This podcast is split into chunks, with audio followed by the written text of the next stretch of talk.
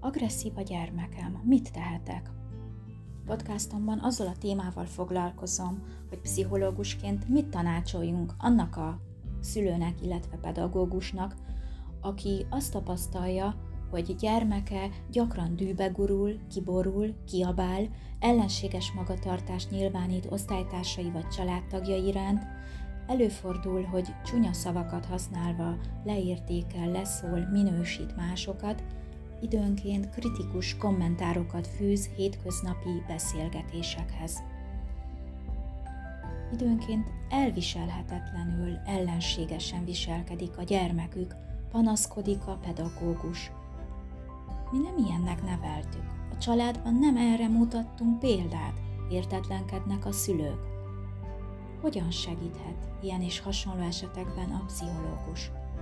Szeretnék néhány támogató nevelési ötletet, stratégiát, egyszerű technikát javasolni szülőknek és pedagógusoknak. Előtte azonban szeretném hangsúlyozni, hogy az általában manapság is sajnos még mindig nagyon gyakran szülők és pedagógusok által használt stratégiák, mint amilyen a, a büntetés, a megszidás, a támadó megleckéztetés, megszégyenítés, a negatív megerősítések nem segítenek sokkal inkább ártanak a gyermekeinknek. Mivel ma már nagyon sok segítőkész, működőképes, alternatív lehetőség és eszköz áll rendelkezésünkre, az ártos stratégiák már nem elfogadhatóak. Ugyanis csak súlyosbítják, tetézik a gyermek szenvedését, azon fájdalmas élményeit, amelyeket átélt, ahelyett, hogy az élményből való felépülésüket szolgálnák. Azt szeretném javasolni, hogy együttérzéssel és segítőkészséggel viszonyuljunk gyermekeinkhez. Tanuljunk meg feltétel nélküli együttérzéssel és segítőkészséggel viszonyulni gyermekeinkhez. Sajnos azt tanultuk meg, mert erre láttunk példát, hogy szigorú, kioktató, értetlenkedő és elítélő attitűdöt vegyünk fel. Mert ezt az attitűdöt vették fel elődeink is, a kollégáink is, a családban és az iskolában. De ez ma már nem elfogadható, ugyanis nem segít, nem célra vezető magatartás. Sokkal többet segíthetünk, hogyha figyelmes, türelmes, elfogadó és megértő hozzáállással közeledünk gyermekeinkhez és tanítványainkhoz. Ezzel a segítőkész, együttérző, megértő hozzáállással arra is példát mutatunk, hogy a gyermek ő maga is hasonló hozzáállással közeledjen önmagához és társaihoz, amikor éppen bajban van, vagy amikor nagyon mérges, vagy frusztrált, dühös vagy haragos. Tehát tanuljunk meg gyengéden bánni dühös gyermekeinkkel. Ne bántsuk, ne ostorozzuk, ne szídjuk le azonnal őket. Ha már éppen dühös, ha éppen fáj neki valami, megsebződött, ne tetézzük ezt a szenvedését azzal, hogy bántjuk, értetlenkedünk, haragszunk rá, hanem fogadjuk el azt, ami éppen van. Most éppen szenved a gyermek gyermekemet most éppen frusztrálja valami. Most nagyon fáj a szíve, most fél. Most éppen ez van. Most ezt kell elfogadnunk, és ebből a helyzetből kiindulva kihoznunk a legtöbbet. Első lépésben tehát éreztessünk elfogadást és megértést a gyermek irányába. Tudatosítsuk magunkban, hogy a mélyben, a gyermeki viselkedés hátterében valami egészen másról van szó, mint ami a felszínen látszik. Ne a gyermek szavaival vitatkozzunk és veszekedjünk, ugyanis kevés tinédzser gyermek tudja jól megfogalmazni azt, amit éppen érez. Ne az bosszantson fel, ne az legyen a kérdésünk, hogy a gyermek mit mond, hanem az, hogy mit próbál kifejezni vele ne a szavainak adjunk fel, hanem azt keressük, ami a szavai mögött, a szavakon túl van. Az elfogadást éreztethetjük úgy, hogy kíváncsi megértéssel közelítjük meg a gyermeket. Tegyük fel magunkban, vagy akár direkt a gyermeknek is feltehetjük az alábbi kérdést. Vajon mi állhat az agresszív tünet, vagy az agresszív viselkedés hátterében?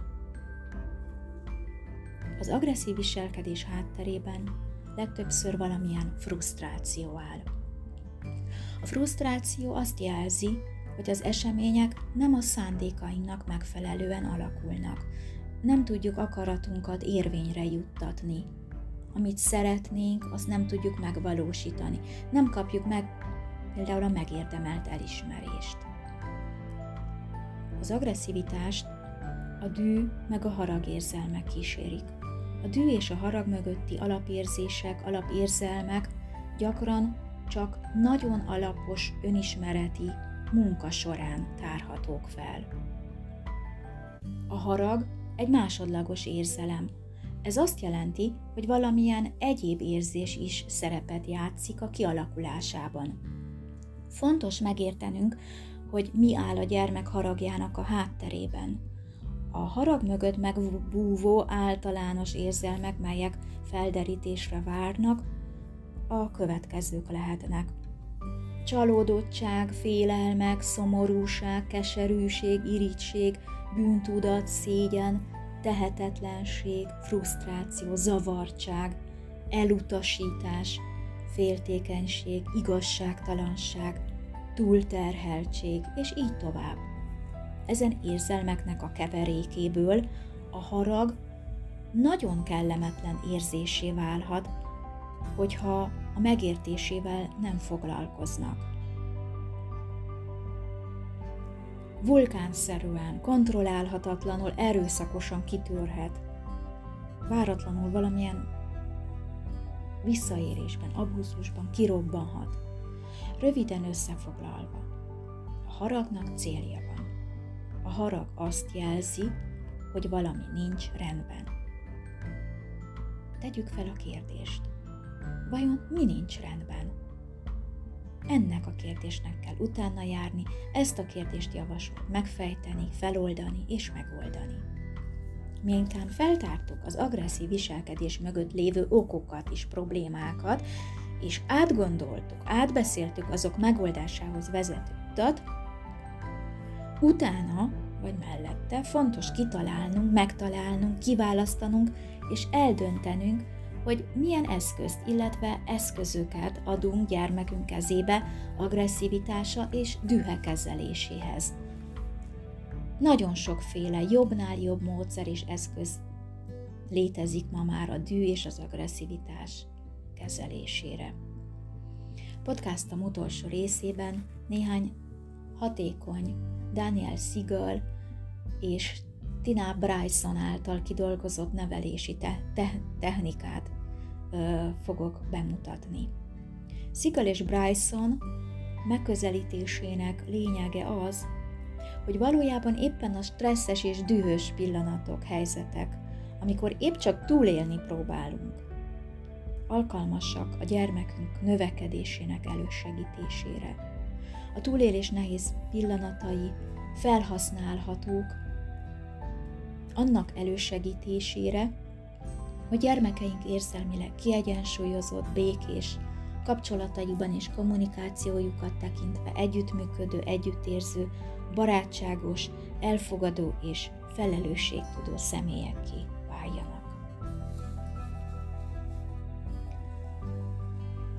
Az első számú technika azt javasolja, hogy tanítsuk meg gyermekeinket, gyermekeinknek a, az agyféltekékről szóló ismereteket. Mondjuk el nekik, hogy tudtad, hogy az agyadnak sok-sok része van, és mindegyik rész más dolgot csinál? Majdnem úgy, mintha minden rész külön agy lenne, saját elmével, és segíthetünk nekik abban, hogy kijöjjenek egymással, és együtt dolgozzanak. A jobb, a jobb agyféltekénk a testünkre és agyterületeinkre figyel, és nagyon jól ismeri az erős érzéseinket, amikor például bátrak vagyunk, de nagyon félünk, vagy megrémülünk, szomorúak, vagy tényleg dühösek vagyunk. Fontos, hogy odafigyeljünk ezekre az érzésekre, és beszéljünk róluk. Néha, amikor dühösek vagyunk, és nem beszélünk róla, az érzések csak egyre jobban felerősödnek bennünk, mint egy nagy hullám, amely átcsap a fejünk fölött, és ilyenkor olyan dolgokat mondunk és teszünk, amelyeket nem gondolunk komolyan. Bal agyféltekénk azonban segíthet abban, hogy az érzéseinket szavakká formáljuk, ilyenkor az egész agy egy csapatként tud dolgozni, és ettől mi megnyugszunk. Egy kettes számú technika alapján, ahelyett, hogy elutasítóak és tagadóak lennénk gyermekünk irányába, próbáljuk megnevezni az érzéseit, hogy megszelidíthessük azokat.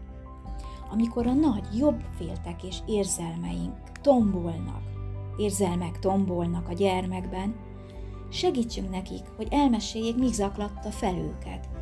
Így a bal féltekéjük képes lesz értelmet társítani a tapasztalatuk mellé, és így érezhetik, hogy jobban kézben tudják tartani a helyzetet. Egy példát is mondok ezzel kapcsolatosan. Anna megbetegedett, és ki kellett hagynia a barátnője születésnapi zsúrját. Annyira dühös volt, amiatt, hogy otthon kellett maradnia, hogy a harag csak egyre gyűlt benne, egyre csak gyűlt benne, és félő volt, hogy hamarosan kitör belőle.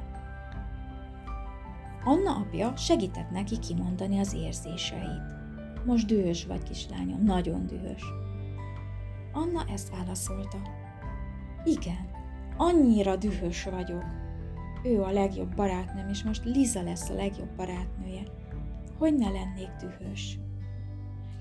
Amikor Anna szavakkal ki tudta fejezni az érzéseit, a bal agyféltekéje segített neki meglogvagolni, megszelidíteni a dű hullámait, amelyek a jobb agyféltekéből indultak, majd nyugodtan és jókedvűen érte el a másik partot.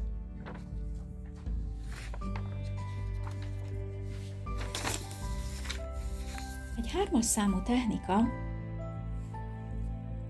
azt javasolja, hogy amikor a gyermekünk feldúlt, először kapcsolódjunk hozzá érzelmileg, azaz a jobb, felté, jobb féltekénkkel az ő jobb féltekéhez. Majd miután már jobban tud uralkodni magán és befogadóbbá válik, igyekezzünk formálni, átformálni az üzenetét, és ha lehet, játékosan megoldani a helyzetet. Példát is mondok. Anya, sosem hagysz nekem este üzenetet, és a házi feladatot is utálom. Az anya kétféleképpen válaszolhat erre. Miért keltél fel az ágyadból, kisfiam? Azonnal menj vissza az ágyba, és ne is lássalak reggeli. Azonban válaszolhat a következőképpen is az anyuka. Zaklatottnak látszol, kisfiam. Engem is felzaklatnak az ilyen dolgok. Szeretnéd, hogy hagyjak neked üzenetet ma este? Van néhány ötletem a házi feladatra is, de most már túl késő van, majd holnap megbeszéljük. Aztán egy négyes számú technika azt javasolja, hogy tanítsuk gyermekeinknek a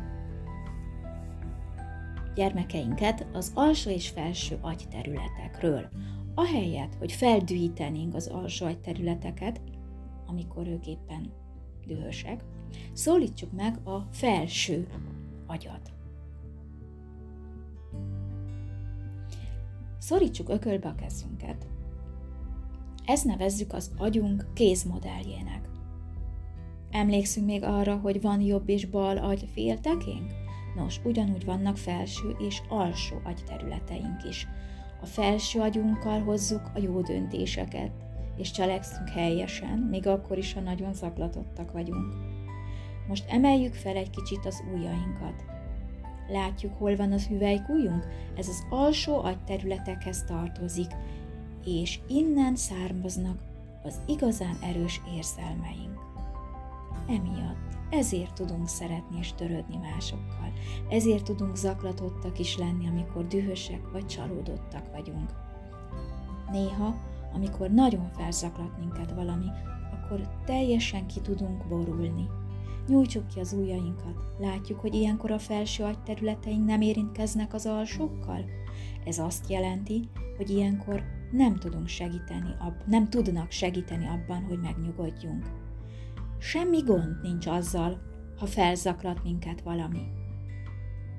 Ez normális, különösen akkor, ha a felső agyterületeink segítenek megnyugodni. Például ez történik Gyurival, amikor a huga lerombolta, ez történt Gyurival, amikor a huga lerombolta a Legó tornyát. Gyuri dűbe gurult, és rá akart kiabálni a hugára. De Gyuri szülei meséltek neki a kiborulásáról, és így a felső agya meg tudta ölelni az alsót, és segített neki megnyugodni.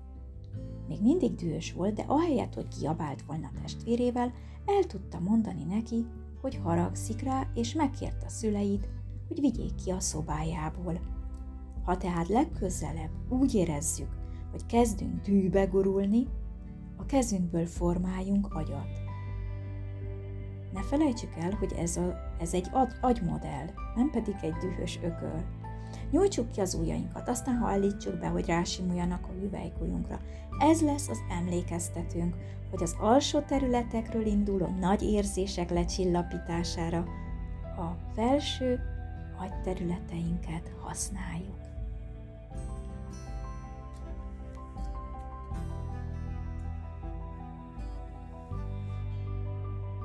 Számtalan más technika is létezik, az agresszivitás és a dű kezelésére.